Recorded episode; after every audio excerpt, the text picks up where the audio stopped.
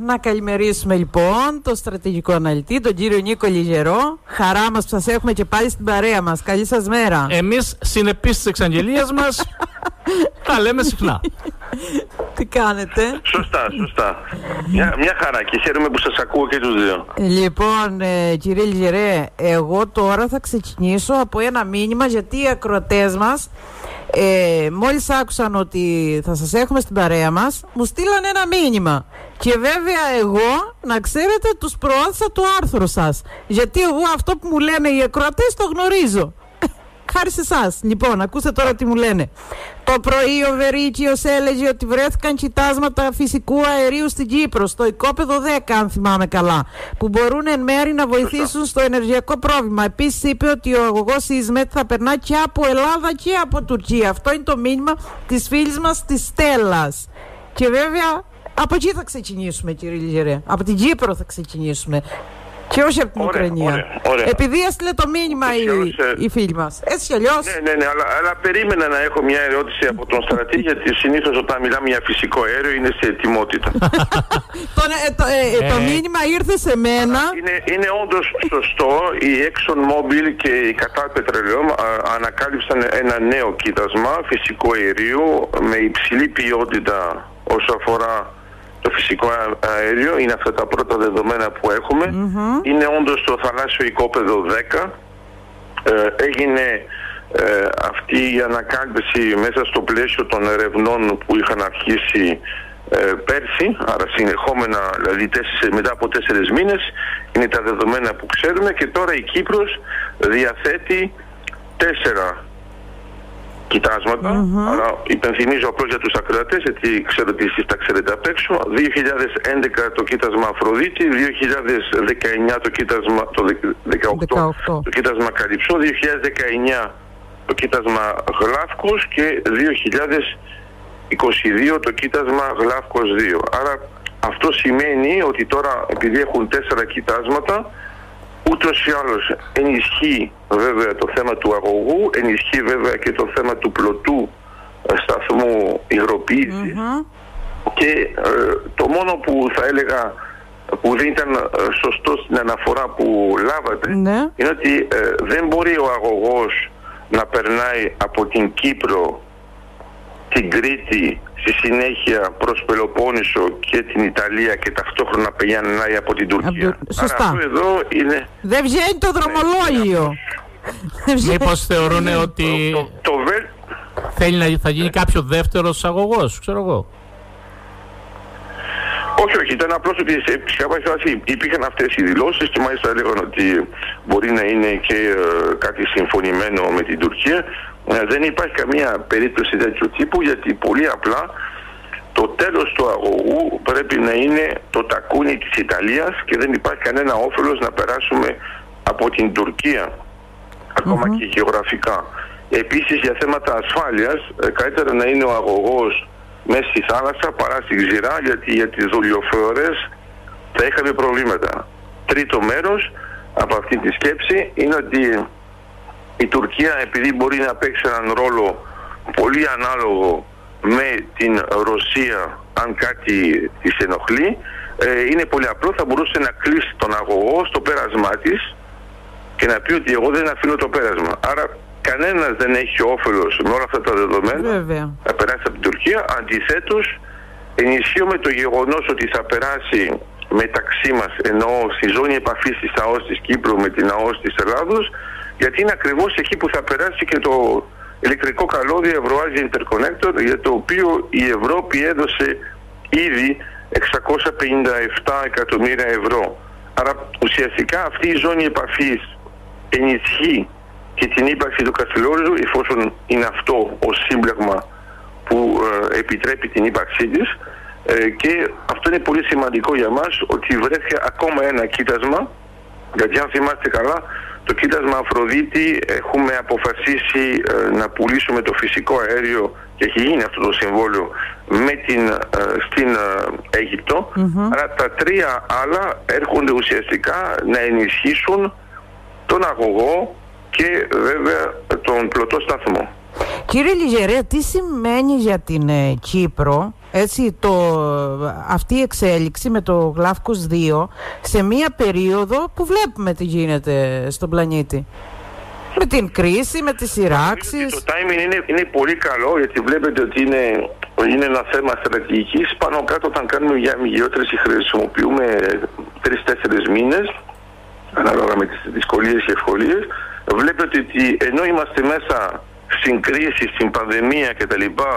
Ε, και ε, στην εισβολή στην ε, Ουκρανία βλέπετε ότι η ExxonMobil συνέχισε κανονικά τις έρευνές της, βρήκε και το αποτέλεσμα και τώρα ουσιαστικά έχουμε τη χαρά να το αναλύσουμε με την έννοια ότι ξέρουμε ήδη ότι η Ευρωπαϊκή Ένωση έχει αποφασίσει να κοιτάξει για τους πόρους της γιατί βλέπει ότι με τη Ρωσία δεν μπορεί να είναι τόσο εξαρτημένη και πρέπει να λειτουργεί και ανεξάρτητα και όχι πια να έχει μόνο μια τοπική μορφή αυτονομίας.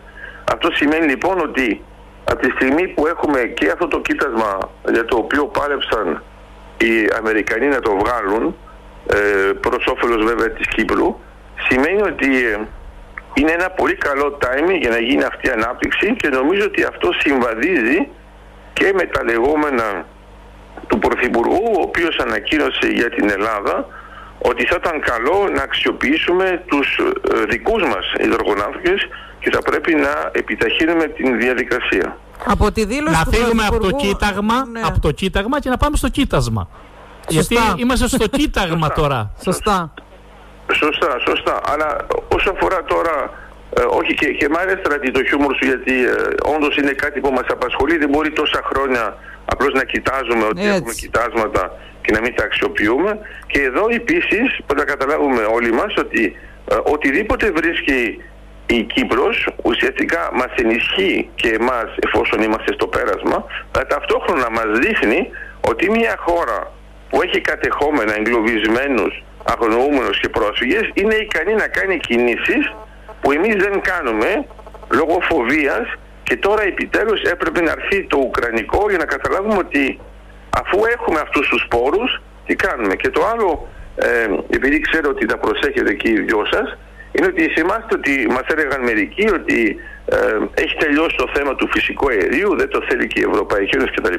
Ε, και τώρα βλέπουμε ότι είναι ακριβώς το αντίθετο, όχι μόνο δεν έχει τελειώσει, θα ενισχυθεί γιατί πολύ απλά αυτό που λέμε από την αρχή είναι μια πράσινη ενέργεια η οποία στην καύση της δεν παράγει τους ρήπους που παράγει το πετρέλαιο και θα δείτε ότι με τα δεδομένα που έρχονται ακόμα και για τον επόμενο χειμώνα θα θέλουμε οπωσδήποτε να κάνουμε αυτή την επιτάχυνση και όσοι πιστεύουν ότι αυτά δεν μπορούν να γίνουν γρήγορα υπενθυμίζω ότι το κοίτασμα Ταμάρα έγινε εμπορικό σε τέσσερα χρόνια και το κοίτασμα Λεβιάθαν ε, έγινε εμπορικό και αυτό γρήγορα και ακόμα καλύτερα ε, το κοίτασμα Ζόρ έγινε εμπορικό σε τρία χρόνια από τη στιγμή που ανακαλύφθηκε. Άρα δεν είναι δεδομένα που θα κρατήσουν δεκαετίες, είναι πράγματα που έχουμε στη διάθεσή μας και η καθυστέρηση που ζήσαμε για το κοίτασμα Αφροδίτη ας πούμε που ανακαλύφθηκε το 2011 και τώρα είμαστε μετά από 11 χρόνια και ακόμα το συζητάμε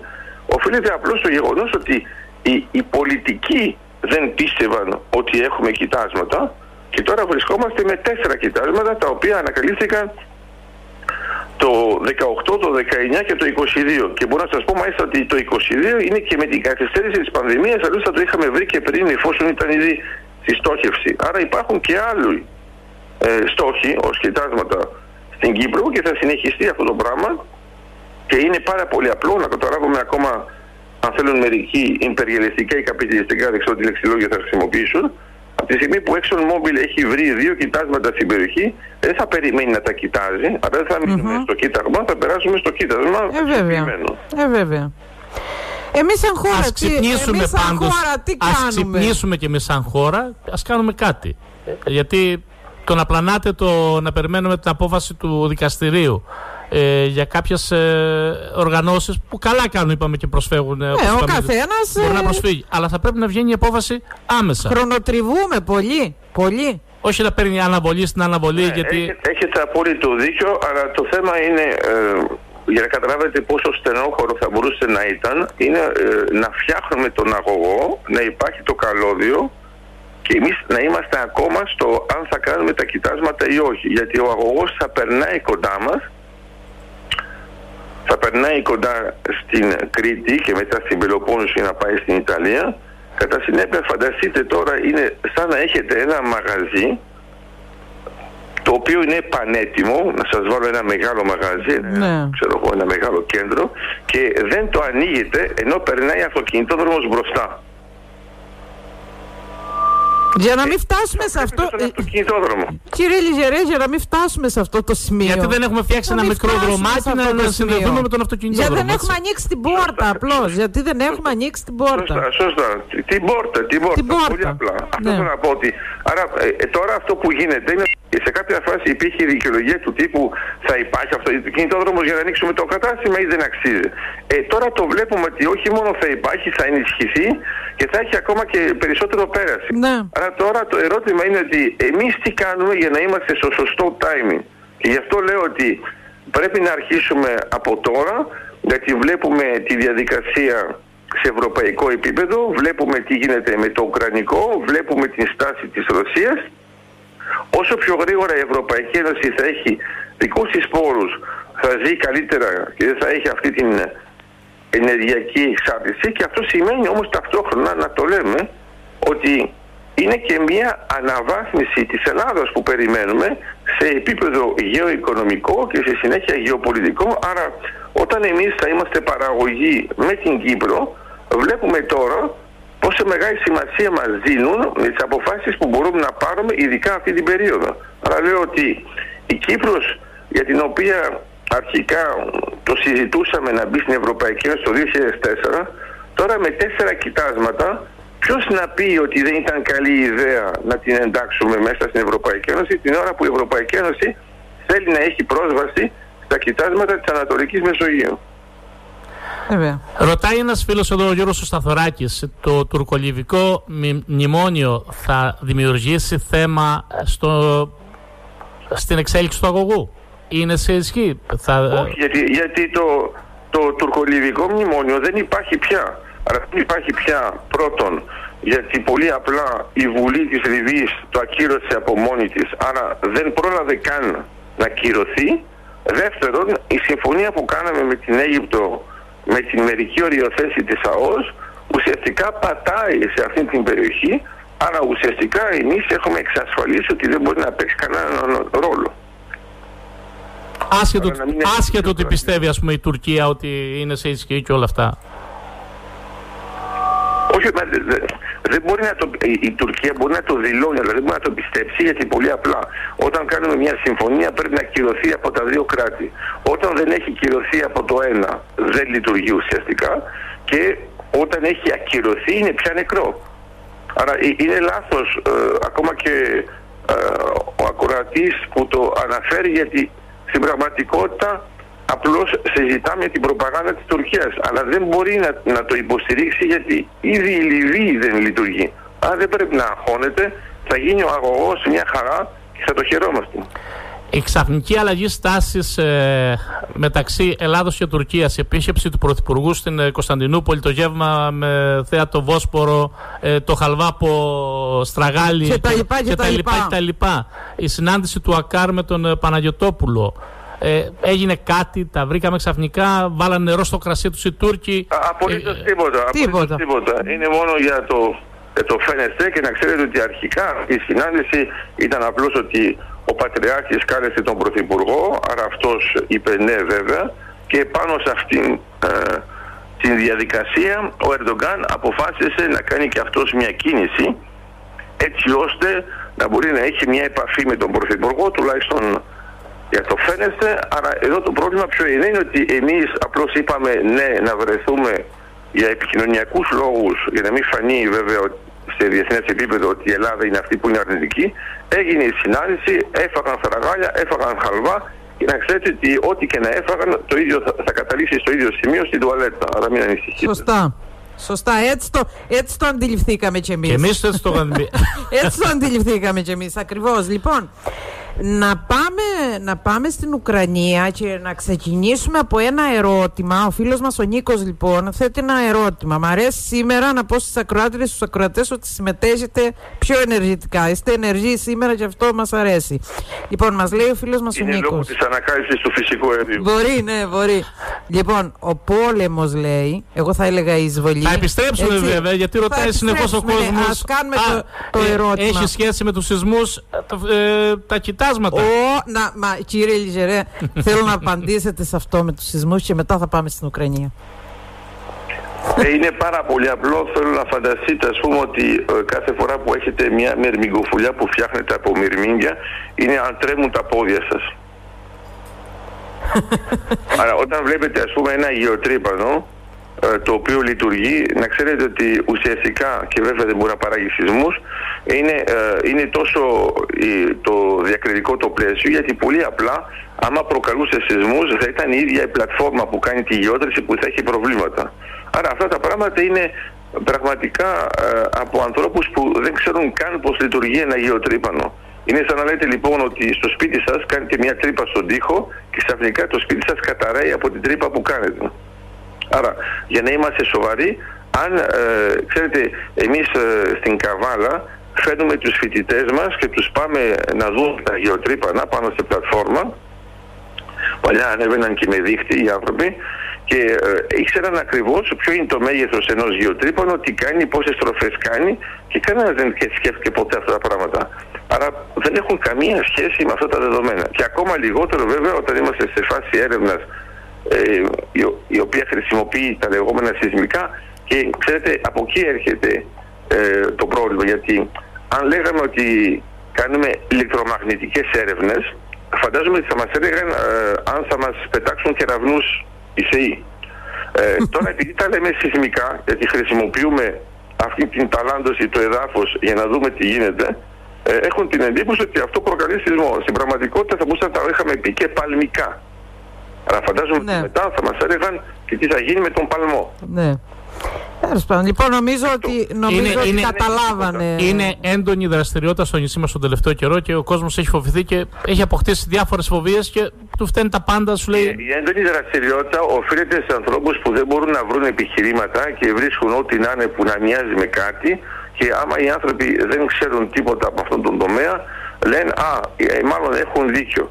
Άρα πρέπει να καταλάβουμε ότι μιλάμε για κοιτάσματα τα οποία είναι στρατηγικά, μιλάμε για κοιτάσματα που είναι σε μεγάλες αποστάσεις από τη ξηρά, μιλάμε για κοιτάσματα που βρίσκονται σε πολύ μεγάλο βάθος και πρέπει να κάνουμε αυτές τις γεωτρήσεις στα 5.000, 7.000, μπορεί να κάνουμε και 8.000 μέτρα. Είναι, μιλάω τώρα για το υποθαλάσσιο, γιατί φανταστείτε ότι έχετε και τη θάλασσα από πάνω και συζητάμε για πράγματα που φαίνεται ότι είναι εντελώς άγνωστα.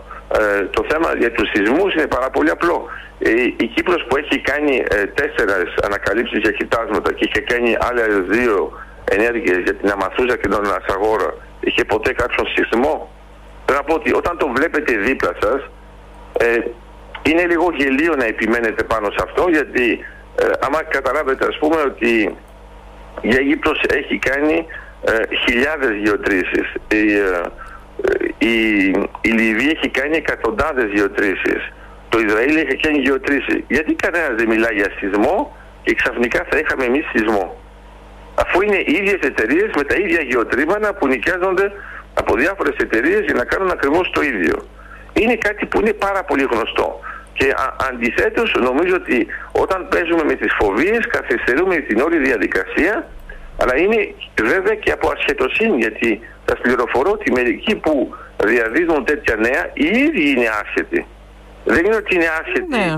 μόνο αυτοί που τους ακούν. Είναι ότι οι ίδιοι δεν το ξέρουν και όταν συζητάμε ε, μετά σοβαρά και επιστημονικά και κυλ- μιλάμε ας πούμε και για πόσα μεγαχέρτς μιλάμε για την ταλάντωση, πώς γίνεται το σήμα, τι εκπέμπουμε, μετά καταλαβαίνουμε ότι πώς να μιλήσουν για σεισμικά.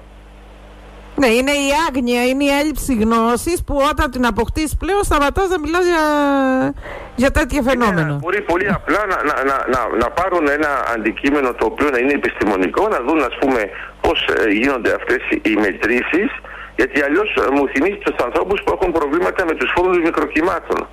Εντάξει, δηλαδή ε, το καταλαβαίνω αυτό ότι άμα δεν το ξέρεις, το φοβάσαι, αλλά αρκεί να το μάθεις μετά για να μην το φοβάσαι και Ναι. να το χρησιμοποιείς. Σωστά. Σωστά. Λοιπόν, πάμε στο μήνυμα του φίλου μας του Νίκου για την Ουκρανία. Λέει ο πόλεμος στην Ουκρανία και λέω εγώ η εισβολή στην Ουκρανία. Ε, έγινε Σωστά, η λέει, εισβολή, ναι. ναι, έγινε λέει επειδή δεν τηρήθηκε η συμφωνία του Μίνσκ και έπρεπε να γίνει τέτοιο κακό. Βάζει ερωτηματικό ο άνθρωπος, θέλει την, ε, ναι, την απάντησή σας. Είχαν προσφύγει είναι, είναι στο... πάρα πολύ απλό. Να το Μπορείτε τελειώσω. πρώτα απ' όλα να του, Ναι. να του ρω- ναι, ναι, πείτε μας, πείτε μας. Όχι, πείτε μας αυτό και μετά. Μπορείτε πρώτα απ' όλα να του ρωτήσετε για ποια συνθήκη Μίνσκ μιλά, γιατί είναι τρεις. Μμμ. Αυτή που ακούει στη τηλεόραση προφανώς ο άνθρωπος. που δεν ξέρει. ναι, Δεν ξέρει ποια Πείτε έκδοση μας, αυτής της λοιπόν. Δεν Πείτε λένε μας, πρώτη, λοιπόν, δεύτερη. κύριε Τι λένε τη Λιγερέ. συμφωνία του Μίνσκ λένε. όντως Είναι τηλεόραση. ευκαιρία λοιπόν να μάθουμε. Ναι, εγώ προσπαθώ να σας πω το εξής ότι το θέμα είναι ότι έχουμε μία το 91 που αφορά την διάλυση της Σοβιετικής Ένωσης όπως έγινε στην εποχή του Γκορμπατσόφ και μετά μιλάμε για άλλες δύο συμφωνίες που είναι το 2014 και το 2015 Ε, να ξέρετε ότι στην πραγματικότητα δεν είναι Ουκρανία που δεν τήρησε τη συμφωνία είναι η Ρωσία Μμμ.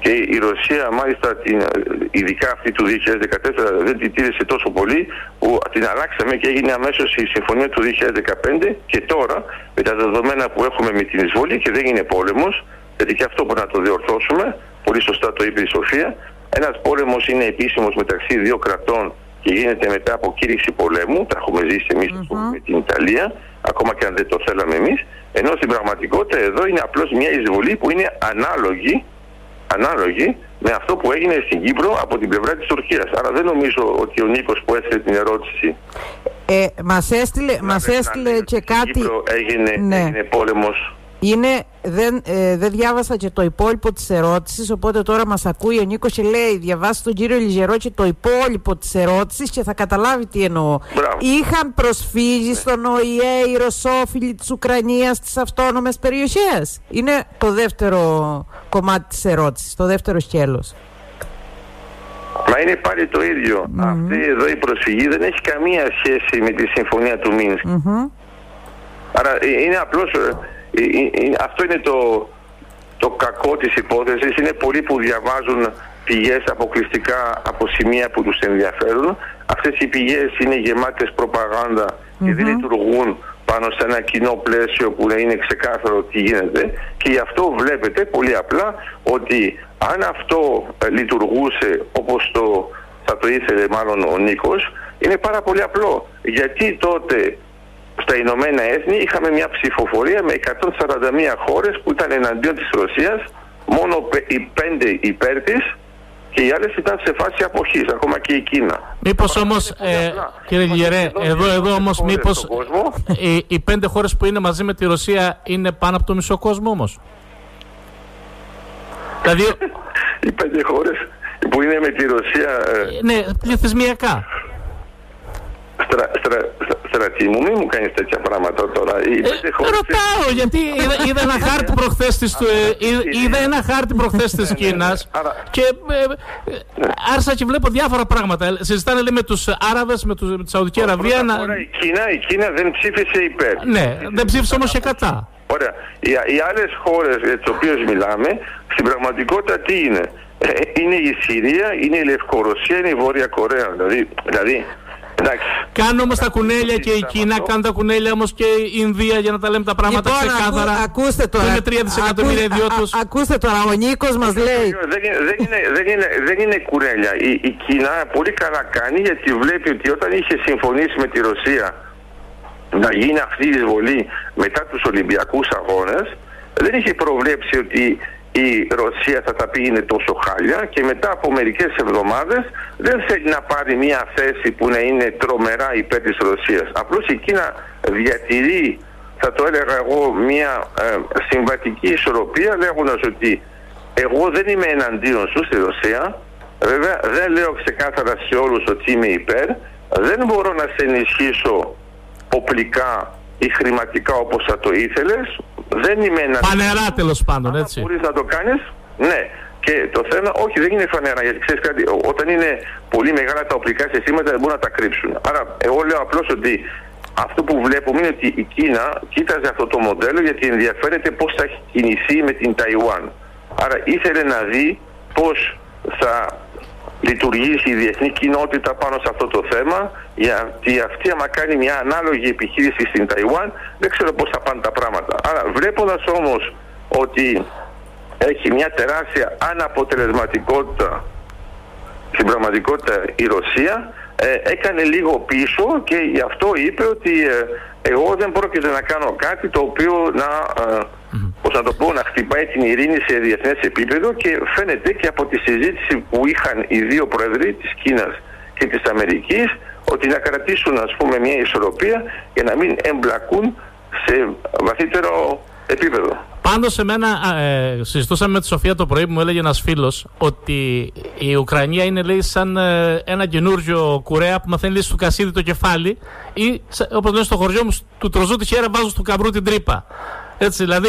Εξήγησε τώρα αν καταλάβει Λοιπόν, ο κύριος αν δεν ξέρω, Λιγερός. θεωρώ ότι έχει καλές σχέσεις με το απλά νησί να μας. πω ότι δεν το κατάλαβα καλά. Λέει του τρελούς το χέρι βάζουν στο, στο, κα- έτσι που είναι τα καβούρια, ας πούμε, στην τρύπα που είναι. ο- Τα ε, καβούρια. έτσι. ναι. Δηλαδή ένας σόφρονα Ε, δεν βάζει το το χέρι του εκεί. Και έχουν βάλει τώρα τον, ε, τον Ζελένσκι εκεί να κάνει τον μπροστινό και η μεν και η δε. Σαν πειραματόζωο το βλέπω εγώ. Ναι, εγώ αυτό που θέλω να πω είναι το εξής. Όταν ο Πούτιν ε, έχει ε, γραφειριστεί σε μια σοβιετική νοοτροπία και θεωρεί ότι ε, αυτό που έγινε το 89 και το 91 στη Σοβιετική Ένωση είναι μια μεγάλη ήττα του ψυχρού πολέμου και μια ταπείνωση στη συνέχεια της Σοβιετικής Ένωσης αυτό είναι σε ένα πλαίσιο, ειδικά τα πέντε τελευταία χρόνια εντελώς ακραίο που θεωρεί ότι ε, η Ρωσία, αλλά στο μυαλό της Σοβιετική Ένωση, πρέπει να πάρει την εκδίκησή της. Και αυτό που καταφέρνει επί του πρακτέου μοιάζει πάρα πολύ με αυτά που έκανε ο Χίτλερ όταν θεωρούσε ότι ο πρώτος παγκόσμιος πόλεμος που τελείωσε με τη συνθήκη Βερσαλίων του 19 ήταν απλώς ένα δικτάτ και έπρεπε να γίνει αυτή η εκδίκηση. Χρησιμοποίησε την κρίση του 29, το λεγόμενο κράκ, και μετά ανέβηκε στην εξουσία το 33 και ξεκίνησε τον πόλεμο το 39 στα 45 μέχρι βέβαια να φάει και ο ίδιος τα μούτρα του. Άρα στο τέλος της υπόθεσης η Γερμανία έχασε δύο παγκόσμιους πολέμους για τον πρώτο μπορεί να υπάρχει μια εξήγηση λόγω των συμμαχιών, τα ξέρετε πολύ καλά σε επίπεδο ιστορίας. Για το δεύτερο, ε, οφείλεται αποκλειστικά στο πώς το χειρίστηκε ο Χίτλερ. Εδώ αυτό που βλέπουμε είναι ότι οι ίδιοι οι Ρώσοι δεν το θέλουν. Βλέπετε τους δημοσιογραφους βλέπετε τη Μαρίνα που Ναι. την είχαν πιάσει και τώρα κινδυνεύει να την βάλουν 15 χρόνια. Και θα ήθελα πάρα πολύ να σας δω εσάς τους δύο, άμα σας έλεγα να κάνεις αυτή την εκπομπή μπορεί να πας στη φυλακή 15 χρόνια. Αν θα την κάναμε, ε. Εμείς- εγώ, δεν, μπο- εγώ δεν μπορώ να απαντήσω, δεν θα πω ψέματα. Δεν θα πω ψέματα εγώ. Όχι, Έτσι. Εγώ που θα την έκανα, αυτή δεν θα την Ο έκανα. στρατής μπορεί να την έκανε, εγώ μπορεί να μην την έκανα. Δεν ξέρουμε. Αναλόγως. Επειδή είμαι- Ο στρατής έτσι όπως το ξέρω θα ήταν ικανός να κάνει εκπομπή και μέσα από τη φυλακή. Ας το αφήσουμε αυτό. Ας αξιοποιήσουμε ότι είμαστε σε ελεύθερο πλαίσιο και να πω το εξής ότι δεν είναι η Ρωσία. Είναι πραγματικά το σύστημα του Πούτιν με τους ολιγάρχες που αυτοί το θέλουν. Τώρα βέβαια έχουν αλλάξει και αυτή η θέση γιατί βλέπουν ότι με το 70% που έχει πέσει το ρούβλι σιγά σιγά θα αναρωτιόμαστε για ποιο νόμισμα μιλάμε και καταλαβαίνουν ότι τα μέτρα και οι κυρώσεις που είναι αντίον της Ρωσίας είναι πάρα πολύ σκληρά, πάρα πολύ αυστηρά και έχουν άμεσες επιπτώσεις. Άρα δεν είναι κάτι το θεωρητικό γιατί εμείς έχουμε συνηθίσει στην Ελλάδα όταν ακούμε τα μέτρα λέμε σιγά να μην εφαρμοστούν κτλ. Έτσι όπως έχουν διατυπωθεί, να ξέρετε ότι και αυτή την εβδομάδα θα έχουμε νέα μέτρα που θα αποφασιστούν και το πιο πιθανό είναι να εφαρμοστούν την επόμενη. Ε, δεν είναι θεωρητικά τα μέτρα. Ε, τα ζει η Ρωσία. Μα το θέμα είναι ότι δεν τα ζει μόνο η Ρωσία τα μέτρα, κύριε Λιγερέ. Τα ζει Τα όλος ζούμε ο κι εμείς, κόσμος. δυστυχώς. Τα ζούμε κι εμείς Ναι, πολύ το- έντονα. το- πρώτα πρέπει να Γιατί σκεφτούμε ο την Αμερικάνος Ουκρανία έχει βρει, που ε, όταν- έχει ξεπουλήσει τα όπλα του Αμερικάνος, έτσι. Ε, F-35 εδώ, F-35 εκεί, πύραυλοι εκεί, πύραυλοι από την άλλη μεριά. Το ίδιο και οι Γάλλοι, το ίδιο. Εμείς; Ναι, δεν, δεν, λέμε, ξε, δεν λέμε ξεπουλήσει, έχω, έχει πουλήσει. Γιατί λέτε ξεπουλήσει; έχει. Ότι δεν έχει άλλα. Ναι, όταν στρατή. κάνει. Ναι, Μπα. έχει ξεπουλήσει. ε, δεν Έχει προλαβαίνεις- άλλα. Δεν θα προλαβαίνεις τις παραγγελίες έτσι που πάει. Δηλαδή τώρα αγορά F-35 η Όχι, όχι, Φιλανδία, όχι, όχι, όχι. η Σουηδοί, Θα- θένε θα, θα, η. το βάλω, η- θα το βάλω στο χιούμορ σου αυτό. Ε, ναι, μα Είναι στο χιούμορ το λέω, μια έτσι. χαρά προλαβαίνουν. Ε, Μια χαρά το- προλαβαίνουν εννοείται ότι. τις ε, παραγγελίες, δεν είναι αυτό κατα- το θέμα. καταλαβαίνετε πώς το λέω, ας πούμε, αλλά. ε, Business κάνουν. Αυτοί πουλάνε πετρέλαιο, εξαγωγές κάνουν. Εμείς όμως δυστυχώς. Ε, προ- έρχονται 10 του μήνα και δεν φτάνει το μηνιάτικο. Δεν πουλάνε. οι Αμερικανοί εδώ δεν πουλάνε πετρέλαιο, έχουν κόψει, δεν, δεν αγοράζουν πια από την Ρωσία. Πουλάνε φυσικό αέριο όμως. Βεβαίως και, και πολύ καλά κάνουν γιατί σε κάποια φάση εσύ ο ίδιος, άμα συνεχιστεί αυτή η κατάσταση και εμεί έχουμε αργήσει, θα είσαι μια χαρά χαρούμενος να βάλεις στο σπίτι σου φυσικό αέριο από την Αμερική γιατί δεν ξέρω από πού θα το βρεις αλλού. Εγώ το λέω διαφορετικά ότι τις, τις, τις, τις, συνέπειες η Ευρώπη τις πληρώνει. Είναι η, η Ευρω... και είναι η Αλγερία που μας τροφοδοτεί σε Η Ευρώπη την πληρώνει την, ε, την κρίση. Σε φάση η Αλγερία μας πει εγώ τελικά δεν το κάνω γιατί έχετε χτυπήσει πολύ τη Ρωσία.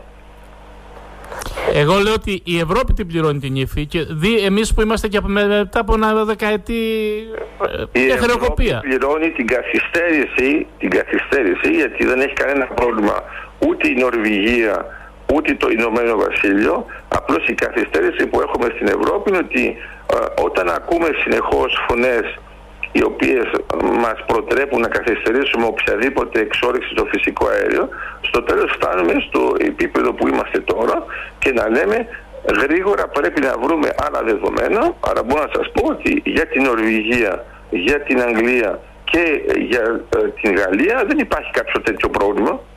Γιατί αυτές, ανεξαρτήτως από τι αποφασίζει η Ευρώπη, συνέχισαν τις έρευνές παντού όπου υπήρχαν κοιτάσματα.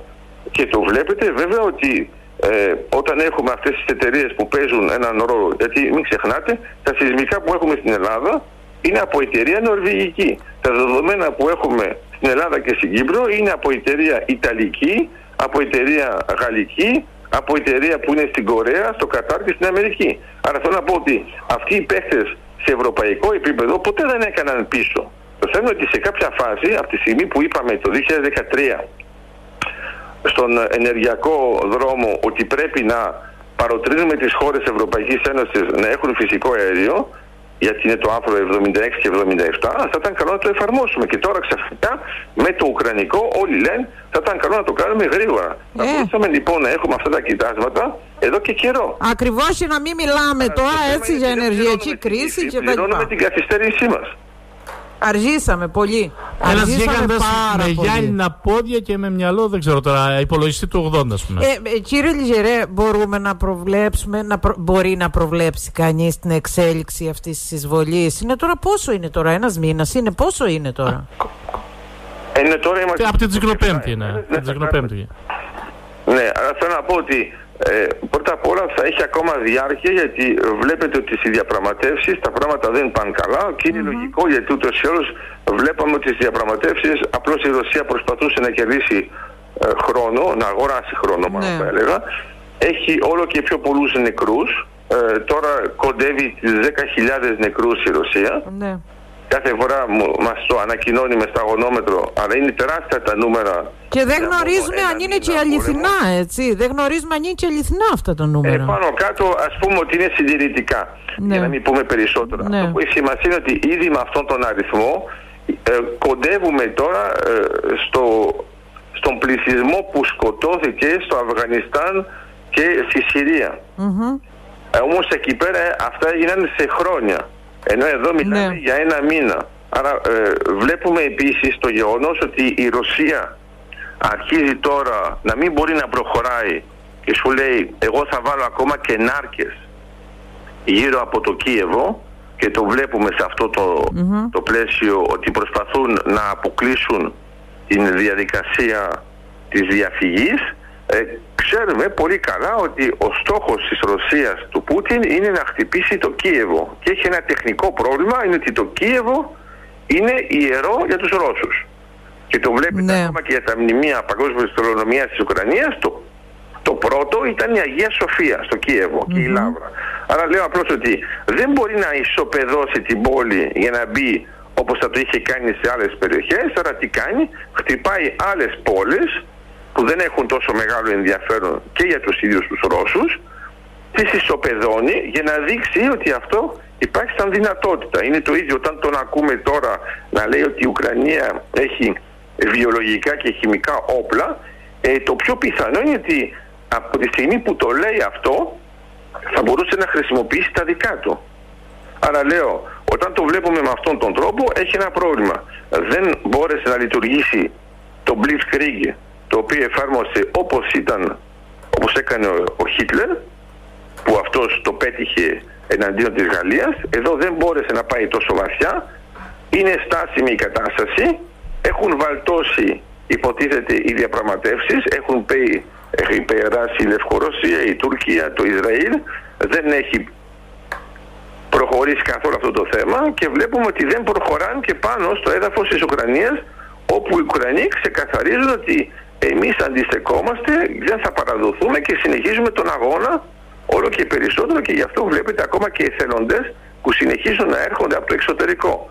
Άρα τι γίνεται, όταν θα περάσουμε στους εξοπλισμούς που λέει ο στρατής, δηλαδή όταν πραγματικά θα έχουμε τους S300 π.χ. από τη Σλοβακία που θα εγκατασταθούν, ε, τα πράγματα θα είναι όλο και πιο δύσκολο για την Ρωσία να χτυπήσει γιατί πολύ απλά έχει ξοδέψει τα υπερσύγχρονα όπλα της και να ξέρετε ότι αυτό που έκανε τώρα με το υπερ ηχητικό που είναι πάει ακόμα και με Mac 7, Mac 10 ανάλογα με ποια είναι ε, μιλάμε τώρα για όπλα τα οποία δεν ήταν χρήσιμα για να χτυπήσουν τέτοιο στόχο άρα είναι κανονικά για επίδειξη και πρέπει να το ξέρετε εκεί οι δύο ότι αν χρησιμοποίησαν αυτό, αυτό, αυτό που χρησιμοποίησαν και χτύπησαν τη βάση που είναι στα σύνορα της... Ε... Σωστά, σωστά. Σωστά. Δεν ήταν για επίδειξη, ήταν συστημένο επειδή εκεί ήταν κέντρο εκπαίδευση, όπως ισχυρίζονται τέλος πάντων αυτοί. Ε, όχι, όχι, δεν πάει έτσι. Είναι εντελώς για επίδειξη γιατί μπορώ να σου πω ότι για να, δια, για να σκοτώσω. Απλώς τους είπαν ότι ε, τα 1200 τα κάνουμε σε, ε, χιλιόμετρα τα κάνουμε σε 6 λεπτά. Εγώ ναι, έτσι το βλέπω. Στρατιωτικά, εγώ το βλέπω στρατιωτικά.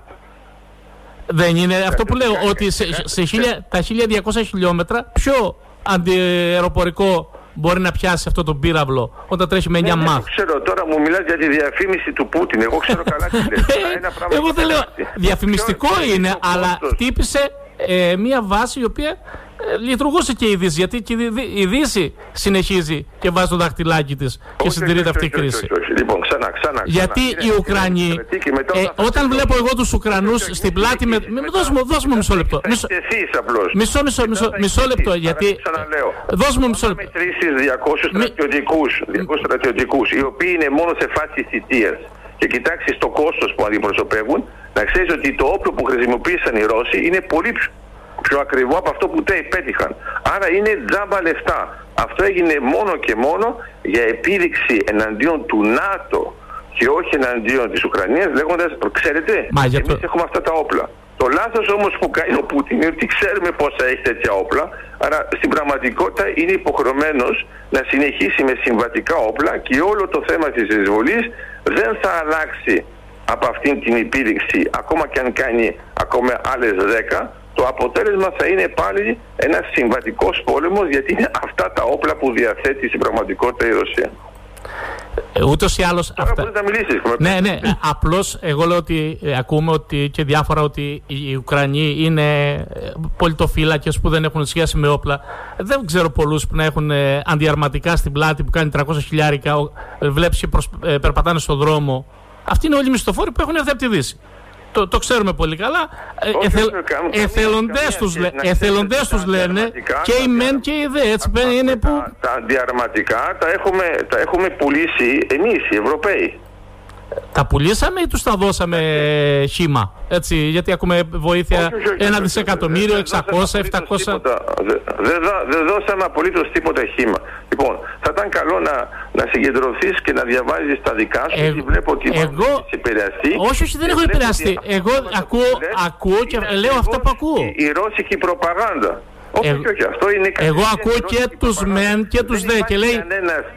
Δεν υπάρχει κανένας που να μπορεί να είναι εθελοντής και πηγαίνει μόνος του και φέρνει αυτόν τον οπλισμό, γιατί πολύ απλά θα τον έπιαναν, θα τον έπιαναν και αμέσως θα τον έβαζαν να ομολογήσει μπροστά σε όλους. Σου, σου υπενθυμίζω πώς κάνει, ας πούμε, η Λευκορωσία όταν παίρνει έναν δημοσιογράφο, τον αναγκάζει να πει ότι ο, ο πρόεδρος της Λευκορωσίας έχει σιδερένια αρχίδια, το θυμάσαι αυτό; Ναι, ναι, το, μα το ίδιο κάνουν και, οι, μα το ίδιο κάνουν και οι Ουκρανοί τώρα. Το, α, αυτό το ίδιο δεν κάνουν και οι Ουκρανοί τώρα, μόλι πιάσουν ένα ε, εχμάλωτο. Δεν το βγάζουν στη τηλεόραση και λένε ότι κακώς κάναμε παρέμβαση. Δεν, λένε, δεν λένε οι Ουκρανοί ότι δεν είναι Ρώσος. Όποιον και να πάρουν είναι Ρώσοι. Δεν είναι κάποιος άλλος. Άρα το θέμα είναι ότι εγώ δεν έχω δει ε, τους Ουκρανούς να φέρνουν Τσετσένους για να σκοτώσουν Ορθόδοξους. Έχω δει όμως τη Ρωσία που είναι πολύ περήφανη να φέρει Τσετσένους ενώ θεωρούσε ότι οι Τσετσένοι είναι εχθροί της και τους είχε διαλύσει εντελώς με τον πόλεμο στην Τσετσενία και τώρα τους φέρνει για επίδειξη και τους δείχνει με το μεγάλο μουσι με λαμπουτίνα, με λαμπουτίνα άρβιλα. Που είναι η Ορθόδοξη. Είναι, είναι γελίο αυτό. Είναι γελίο. Ε, εγώ κάνω το συνήγορο του διαβόλου πολλές φορές, αλλά είναι αυτά που ακούμε δυστυχώς καθημερινά. Αυτά Μα, δεν, ναι, δεν το ακούμε. Θέμα ότι αυτά τα ακούς, δεν ξέρω που τα ακούς, αλλά το θέμα δεν είναι συνήγορο του διαβόλου. Γιατί δεν θα μου έκανε το συνήγορο του διαβόλου αν είχαμε μια επίση από τον Χίτλερ. Δεν θα έκανε το ίδιο χιούμορ. Εγώ καταρχήν ε, ε, έχω την άποψη ότι οποιοδήποτε κάνει επίθεση σε μια άλλη χώρα είναι εγκληματία πολέμου. Εγκληματία πολέμου είναι και ο Πούτιν και όλοι οι πρόεδροι τη Αμερική όμω που παρέμβηκαν σε όλε τι χώρε και στη Ιουγκοσλαβία και εδώ και εκεί και στο Αφγανιστάν. Παντού έτσι. Για μένα όλοι αυτοί είναι εγκληματίες πολέμου. Κατά την προσωπική μου άποψη. Είτε δυτικό είναι είτε ανατολικός είναι. Ακριβώς την ίδια άποψη έχω για όλους αυτούς.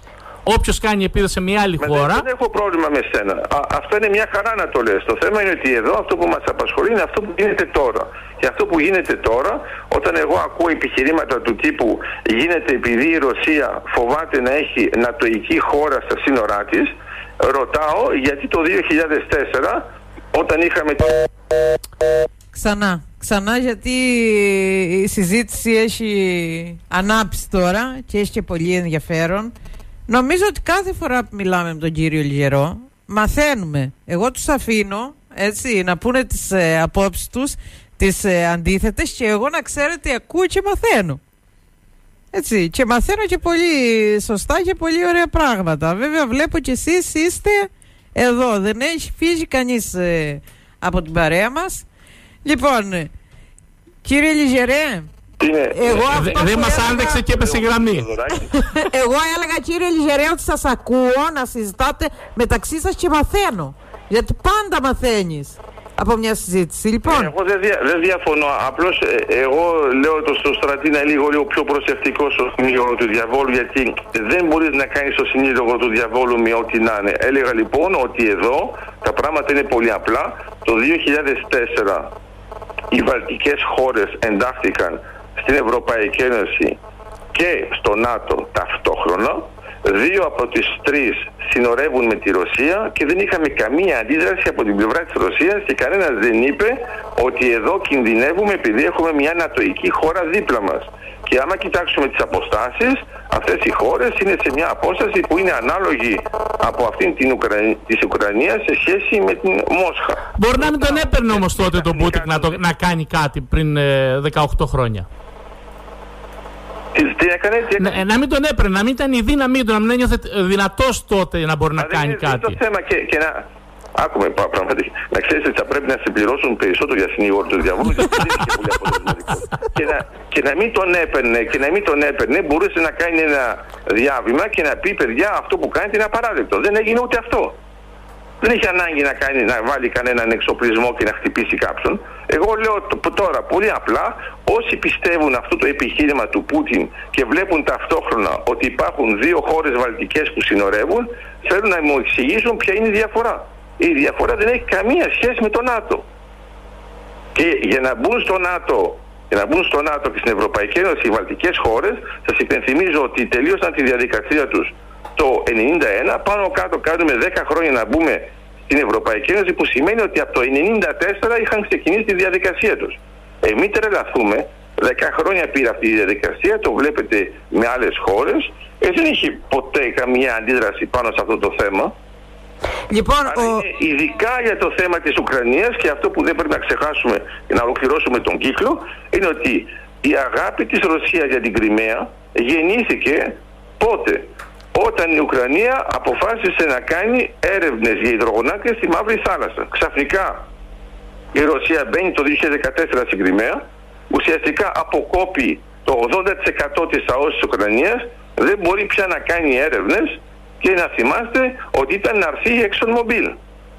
Άρα αυτά εδώ είναι πολύ απλό. Το λέμε. Γιατί έγινε αυτό, γιατί πολύ απλά στην αρχή η Ουκρανία πίστευε ότι έχει έναν αγωγό φιλίας με τη Ρωσία, ότι ποτέ δεν θα της έκοβε τίποτα. Μετά σιγά σιγά το μείωσε, το μείωσε η Ρωσία μέχρι να την πατήσει και μετά το σταματάει και γι' αυτό έχει αυτά τα προβλήματα. Λέω λοιπόν ότι είναι ενεργειακό το πρόβλημα από την αρχή και δεν έχει καμία σχέση με τη ζώνη επαφής με τον ΝΑΤΟ.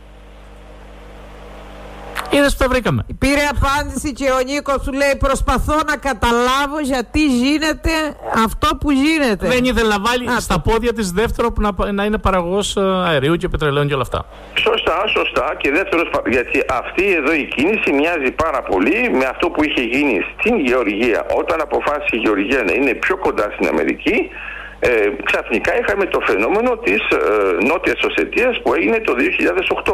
Άρα θέλω να πω ότι εκεί πέρα δεν είχε κανένα πρόβλημα η Ρωσία να μπει μέσα στη Γεωργία. Okay. Το 2004 όμως δεν το έκανε. Γιατί, Γιατί στη Γεωργία και στον Κάφκασο η Ρωσία θεωρεί ότι είναι η αυλή της.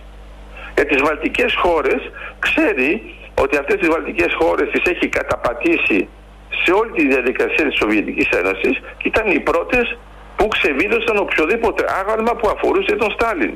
Άρα το ερώτημα τώρα το θέτω είναι εξής. Στις βαλτικές χώρες δεν υπάρχει καμία παράσταση του Στάλιν, ενώ εμείς έχουμε Στάλιν ακόμα και σε γραφεία κεντρικά της Ελλάδος.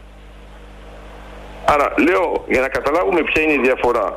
Είναι ότι κάθε φορά που μια χώρα είναι πολύ δημοκρατική και είναι κοντά στη Ρωσία και θέλει να κάνει κάτι το οποίο δεν το ελέγχει η Ρωσία, η Ρωσία έχει αμέσως προβλήματα.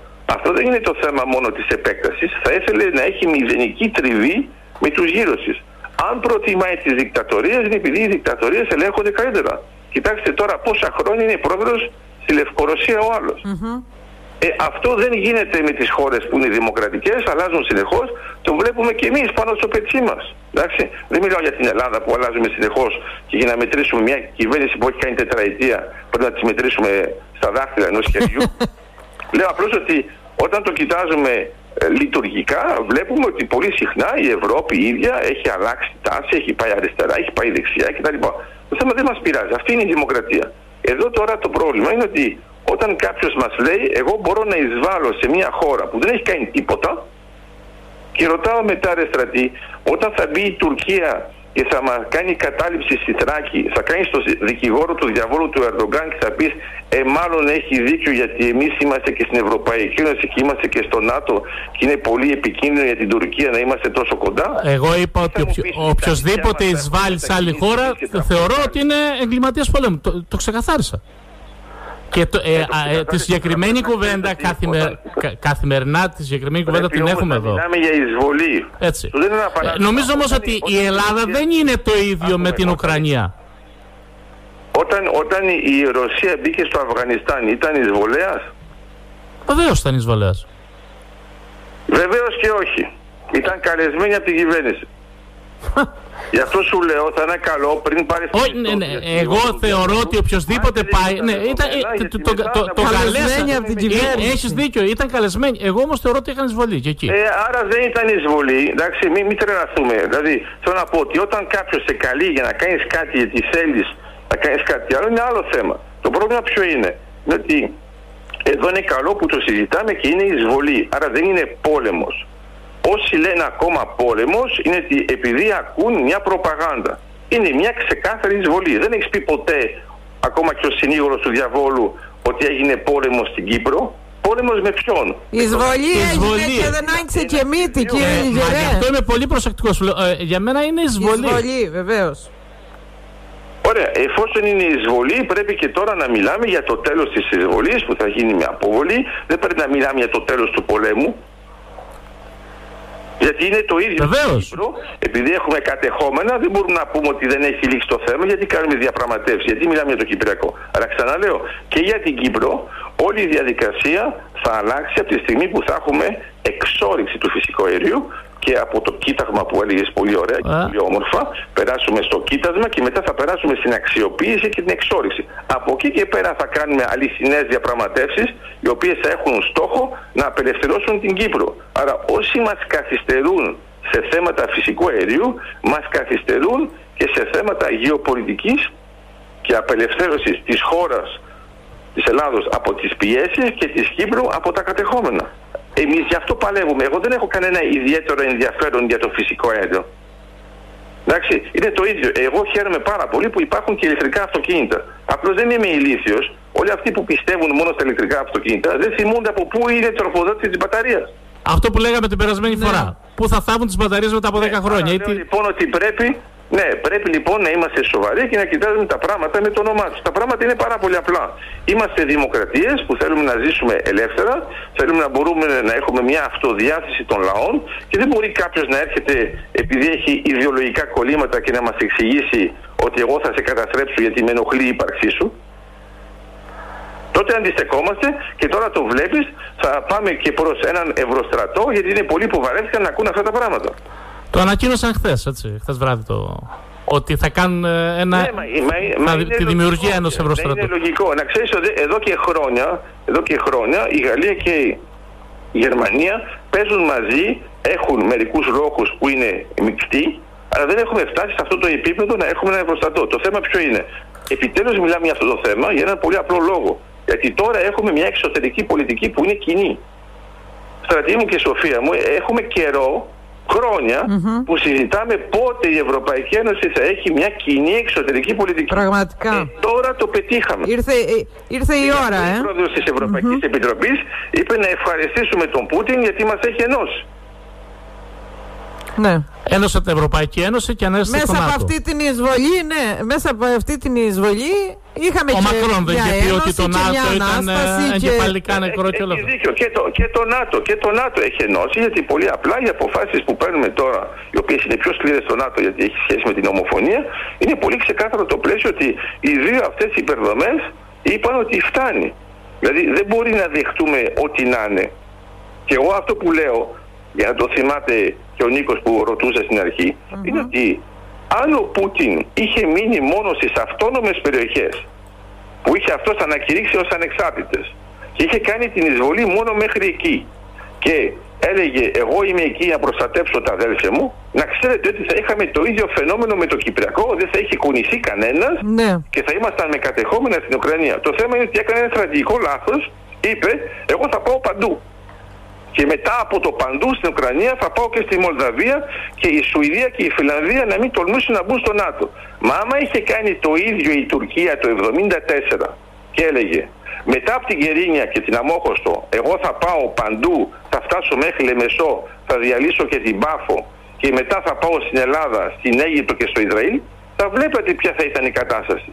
Καμία σχέση με αυτά τα δεδομένα. Εδώ έκανε μια υπερεκτίμηση για τις δυνατότητες που είχε και μια υποτίμηση, εντάξει, δεν εκτίμησε σωστά την αντίσταση που θα έχει και δεν εκτίμησε επίσης σωστά την αντίδραση της διεθνής κοινότητας που είναι πρωτοφανής που αντιδρά με αυτόν τον τρόπο γιατί πολύ απλά η Ευρωπαϊκή Ένωση κατάλαβε ότι ο στόχος του δεν είναι μόνο να απελευθερώσει καταπατημένες περιοχές όπως λέει αλλά ήταν να κάνει να επιβάλλει την δικιά του την νομοθεσία σε όλη την Ουκρανία και μετά να πάει σε άλλες περιοχές.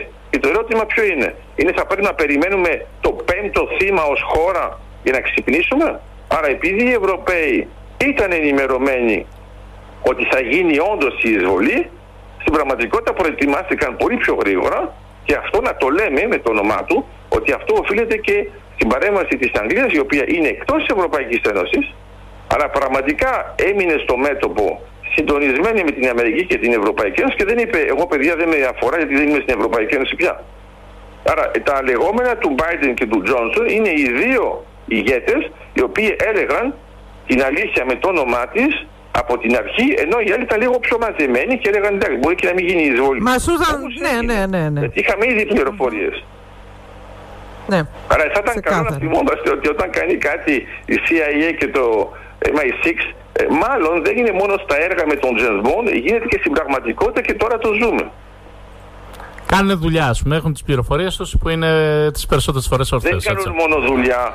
Στρατή μου είναι ότι για πρώτη φορά στην ιστορία μετά τον δεύτερο παγκόσμιο πόλεμο η πολιτική της Αμερικής αποφάσισε να αποκαλύψει δεδομένα που είχε στην κατασκοπία της και να εκθέσει μερικούς κατάσκοπους της γιατί μόλις το έμαθαν αυτό οι Ρώσοι ήξεραν ποιος το είχε δώσει ε, γιατί θεώρησε ότι ήταν πιο σημαντικό να το ξέρει η Ευρώπη και να είναι συντονισμένες υπηρεσίες παρά να κρατήσει την πληροφορία για να σώσει τους δικούς της και γι' αυτό τους έβγαλε. Αυτό θα μείνει στην ιστορία της κατασκοπίας.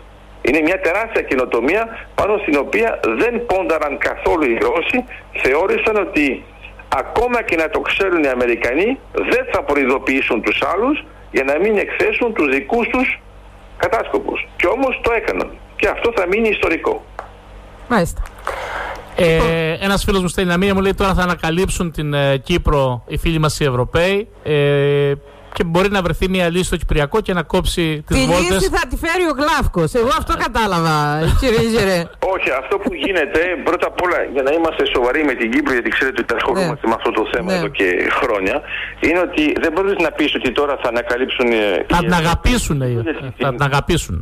Όχι, όχι. Την έχουν αγαπήσει ίδια και αλλιώ δεν θα είχε ενταχθεί ποτέ το 2004 στην Ευρωπαϊκή Ένωση με άρση ευρωπαϊκού κεκτημένου. Το άλλο είναι ότι η αγάπη είχε ξεκινήσει πιο βαθιά ήδη από το κοίτασμα Αφροδίτη. Άρα δεν την αγαπάνε τώρα. Είναι ότι ε, παίζει ένα σημαντικό ρόλο η Κύπρος ως πλατφόρμα στην περιοχή. Στην πραγματικότητα, άμα θέλει ο φίλος μας να το δει πιο σοβαρά και να το χαρεί, είναι ότι η Ευρωπαϊκή Ένωση τώρα θα αγαπήσει την Ανατολική Μεσόγειο. Αυτό ναι, μεγάλη αγάπη. Έτσι. Παθιασμένη. Και, και, και καλό είναι η χώρα μας να το καταλάβει. Και επειδή είμαστε κι εμείς εκεί κοντά, κάτι μπορούμε ναι. να αποφεληθούμε. Και καλό είναι η χώρα μας ανοίξουμε τα μάτια μας. Να το καταλάβει. Α ανοίξουμε τα μάτια μας γιατί ναι. καλή. Ναι, πρέπει να το καταλάβει και η Ελλάδα γιατί θα είναι λίγο γελίο να είμαστε η μόνη χώρα της Ανατολικής Μεσογείου που να κοιτάζουμε τα κοιτάσματά μας και οι Έλληνε να τα αξιοποιούν. Δηλαδή στο τέλος θα καταντήσουμε να τα αγοράζουμε από τους άλλους τα αποθέματα που χρειαζόμαστε ενώ θα μπορούσαμε τέλεια να τα έχουμε στην Ελλάδα, να έχουμε δικούς μας που να δουλεύουν σε αυτές τις εγκαταστάσεις σε όλα τα επίπεδα από τον μηχανικό έως τον εργάτη να έχουμε δικό μας ανθρώπινο δυναμικό και να κάνουμε εμείς εξαγωγές οι οποίες είναι προς ε, όφελος της Ευρωπαϊκής Ένωσης σε όλη της το φάση. Άρα αυτό είναι που πρέπει να συζητήσουμε τώρα και νομίζω ότι θα προχωρήσουμε πιο δυναμικά χάρη στο ουκρανικό. Ωραία. Λοιπόν, κύριε Λιζερέ, χορταστικής σήμερα η κουβέντα. Έτσι. Πολύ χορταστική. Σας ευχαριστούμε πάρα πολύ. Εγώ σας ειλικρινά. Έτσι. Ελπίζω να, να μην να μην παχύνετε με αυτές τις χορταστικές συνεντεύσεις. Μπα, όχι, προσέχουμε. Αυτό που έχει σημασία είναι ότι είμαστε μαζί και βέβαια απαντάμε σε όλους τους φίλους μας, αλλά πρέπει να είμαστε πολύ προσεκτικοί στο ε, τι δημοσιεύεται, ποιος το γράφει, για ποιο λόγο το γράφει και μετά να είμαστε και χαρούμενοι όταν έχουμε αντικειμενικές νίκες. Ας πούμε, τώρα δεν μπορούμε να πούμε ότι δεν ανακαλύφθηκε το κοίτασμα γράφκος 2, υπάρχει. Mm-hmm. Άρα μην ανησυχείτε, αμέσως μετά θα έχουμε τους μίζερους που θα μας πούν πώς είναι η ποσότητα, είναι μικρότερη από τον γλαύκο ένα, μεγαλύτερη από την Αφροδίτη, μικρότερη. Δεν μας πειράζει όλο αυτό το θέμα. Το θέμα είναι ότι στο τέλος βλέπουμε ότι η Κύπρος που το 2004 δεν είχε απολύτως τίποτα, τώρα έχει τέσσερα κοιτάσματα και κανένας δεν μπορεί να το αμφισβητήσει και τα τέσσερα κοιτάσματα, υπενθυμίζω και στους ακροατές, έχουν τέσσερα ελληνικά ονόματα όσο και να χτυπιέται η Τουρκία. Έτσι. Πολύ σημαντικό αυτό και σε, η Κύπρος θα είναι ανεξάρτητη από φυσικό αέριο, θα κάνει εξαγωγή, θα βάζει αρκετά χρήματα στα ταμεία της, πολλά λεφτά στα ταμεία της και θα γίνει από μια πλούσια χώρα θα γίνει μια ακόμα πλουσιότερη χώρα. Και βέβαια χωρίς προβλήματα. Κύριε Λιγερέ, σας ευχαριστούμε. Έτσι, σας ευχαριστούμε πάρα πολύ. Καλή συνέχεια. Να είστε καλά. Καλή σας μέρα. Καλημέρα.